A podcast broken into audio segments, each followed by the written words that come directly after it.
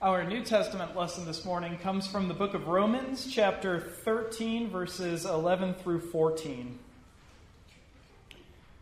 Besides this, you know what time it is, how it is now the moment for you to wake from sleep.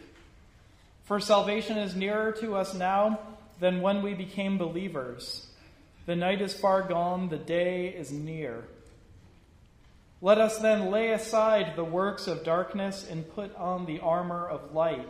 Let us live honorably, as in the day, not in reveling and drunkenness, not in debauchery and licentiousness, not in quarreling and jealousy. Instead, put on the Lord Jesus Christ, and make no provision for the flesh to gratify its desires. This is the word of God for the people of God. Amen. As has been mentioned already, uh, this year marks the 300th anniversary of the hymn Joy to the World. So, over the next few weeks during this season of Advent, we are going to be talking about joy. So, I'd like to begin this morning by making some general observations about joy, and then move on to our specific focus for this week. And then I want to wrap up by talking about why I didn't want to preach about that this morning because that sounds like a good time to me. So, that's where we're headed. Let's begin with some general observations about joy. There are two that I want to mention. First observation joy is different from happiness. It's a good question. Joy is different from happiness. Happiness is circumstantial. It depends on what you're going through. It's listening to your favorite song or being surrounded by your family and friends, or depending on what type of person you are, or how things went last weekend. It's when all your friends and family go home so you can finally have some peace and quiet. Happiness is an emotion that we feel in a given setting. And this also means that happiness is fleeting, doesn't it?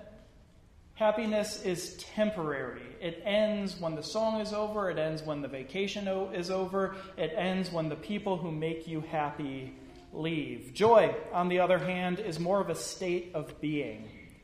It's something that runs deeper, and it's something that we have whether we're happy in a particular moment or not. It's abiding, and it stays with us regardless of the particulars that we're experiencing. That's joy. So I know that some of you know some people like this, and knowing many of you, I know that some of you are like this. For example, I've walked into many of your hospital rooms, and never once have I walked into a hospital room and heard someone say, I don't know, I kind of enjoy being here. Comfy bed, free cable. The food is fantastic. Never heard anybody say stuff like this before. And yet, Many of us know these people, and some of you are these people that are in these uncomfortable settings with tubes going into and coming out of all sorts of uncomfortable places, and you're certainly not happy. You're not happy about it, but there's still some genuine sense of groundedness regardless of the circumstance. That is what joy is. So, that's the first general observation. Joy is different from happiness. Happiness is a temporary emotion, joy is an abiding state of being. Here's the second observation joy is a byproduct. Joy is a byproduct. It's not something that we turn on or off. It's something that we achieve over time. It's something that requires practice. Have you ever tried to be just super joyful at any given moment, like you're in traffic? And you're just going to try to be joyful, or that person shows up on your call ID and you know you have to answer it because you've already sent it straight to voicemail one too many times. So you're just going to try super hard to be joyful. You can't exactly grit your teeth and sing, I've got the joy, joy, joy, joy down in my heart. As good a song as it is, it doesn't sound that good through gritted teeth. Because all we're trying to do is manufacture temporary happiness when we do that. Instead, joy is a byproduct of other practices. So think of it this way How many of you grow vegetables? Anyone here grow vegetables? Yeah, so you buy some plants or you plant some seeds into the ground or in pots, and then what do you need to do to get vegetables on those plants? Yeah, you water them. What else? Fertilize them. What else? Sun. Yeah, you have to buy the right soil, which can be very confusing because there are like 30 different kinds of soil when you go to Home Depot. Maybe you do some pruning, you do some things to keep pests away. That sounds like way too much work for me. I have a much easier way to get some tomatoes on a tomato plant. You go to Harris Teeter, you buy some tomatoes, you get some duct tape, and you duct tape those suckers to the plant, right? And there you have it. You have a tomato plant with tomatoes on it. And this is what I mean when I say that joy is a byproduct and not something we manufacture. Joy comes like fruit on a plant that's been carefully tended to. When we try to grit our teeth and force it, instead, all we're doing is duct taping tomatoes to the plant. They're there, but they're not real, they're not genuine, they're not lasting, and they're not coming from a place of true health or wholeness. This is why I really like that line in Joy to the World that says, Let every heart prepare him room. It's a reminder that true, grounded joy that's beyond happiness requires some sort of preparation to it. So, those are our two general observations about joy. Joy is different from happiness, and joy is a byproduct that comes from other work, practice, and preparation. And all of this leaves us with a question, which is what sort of practices can we take part in to prepare our hearts for joy? Or to put it differently, if joy is a byproduct, what can we do to foster joy? And this is going to be our specific focus this morning. What can we do to foster joy? Well, there is a series of dialogues between Bishop Desmond Tutu and the Dalai Lama that became a book conveniently called The Book of Joy. And they say that one of the pillars of joy, one of the primary practices that we can take part in to foster joy in our lives, is just shifting our perspective. So they rightly say that we can't change our emotions about a given situation. But what we can do is look at that situation from a different angle, and that is actually very easy to do. So, how do we foster joy? How do we prepare our hearts for joy? We change our perspective. So, one example that they use is that uh, we can look at all the tragedy and all of the calamity in the world, or we can choose to look at all of the people who devote their lives to healing the people who are caught up in that calamity. I think of some of the people that I look up to the most who are people who have really experienced some pretty horrific things in their lives firsthand. But rather than gritting their teeth and trying to manufacture some kind of fake happiness, that experience became a call to help and to heal and to restore. They changed their perspective about their situation, and it brought a call and it brought joy into their lives. As I've come to know more and more people who start new ministries or charities or not for profits, I've noticed that this is just sort of a pattern.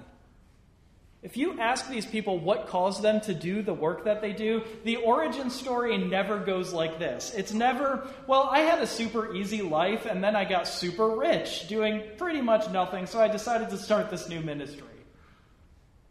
Instead, the story usually began, begins with my life was going great, but then I lost everything. Or I got a diagnosis or I saw someone that I love get trampled by an unjust system, or I saw people living a certain way and it broke my heart and I couldn't sleep for months. Rather than trying to change their emotions about their situations, they changed their perspective. And rather than seeing a situation as dire or hopeless, they saw it as an opportunity. The way they put this in the book of joy is that we're invited to see the blessing in the curse and the joy in the sorrow. Another crucial way to change our perspective is to look at things with a longer view. So, in our New Testament lesson, we find Paul writing to the church in Rome saying, Salvation is nearer to us now than when we became believers. The night is far gone, but the day is near. We have a tendency to look at our present circumstances, especially the more dire ones, as something that's just never going to go away. But Paul reminds us that we are moving somewhere. We're not always going to be stuck where we are because where we are isn't where we were. This is true of our own lives, but this is also true of history in general. It's easy to be jaded with the world or society or politics or however you want to frame that, but we aren't who we were 50 years ago, are we? And we're certainly not who we were 100 years ago, and we're definitely not who we were 200 years ago. We are moving toward something. And we remember this when we change our perspective and have a longer view that places our present after where we've been, but before where we're going. This is how we prepare our hearts for joy or nurture joy. Perspective. We change our perspective on our situations. Now, as promised, I want to talk about why I didn't want to preach about all of this perspective business this morning. When I first started reading and preparing for this first week of Advent, all of this changing perspective stuff, just being completely honest, it sounded a little too Pollyanna for me. You know, just look on the bright side, look for the blessing and the curse. In every crisis, there's an opportunity. It was all just really making me cringe a little bit. Cringe? Yeah. It almost sounded like we were supposed to ignore our suffering or repress our emotions. And I didn't really care for this topic until I got out of my own way and I remembered who was writing these messages about having a perspective of hope. Like Bishop Tutu and the Dalai Lama, these are people who suffered and continue to suffer from persecution and racism and exile. The Apostle Paul was repeatedly beaten, run out of town after town, and eventually executed. Earlier in the service, Linda read for us a passage from the prophet Isaiah, who was preaching about our swords being beaten into plows because one day there won't be any more war. Well, he lived during a time of civil war when his country divided, split into two because of political rivalries.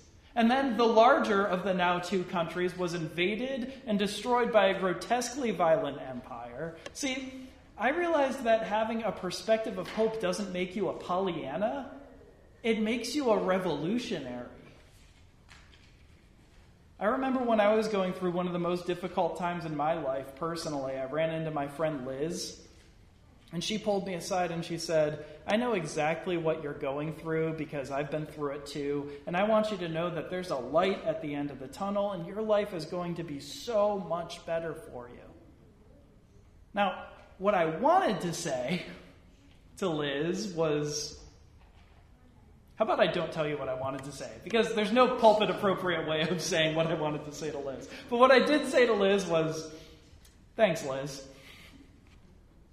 But what I love about what Liz said to me is that she was absolutely right. She had the perspective of somebody with the longer view, and she didn't deliver that message to me to simply try to dull my pain but to share that larger perspective with me.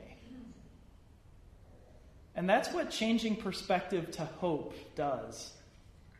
It's not something that weak people do because they can't confront the reality of their bad situation. It's something strong people do to place that reality in its proper place between a past and a future.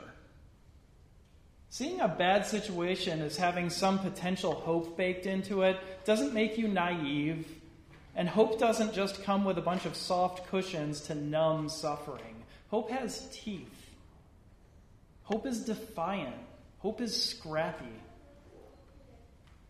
So may we prepare our hearts for joy.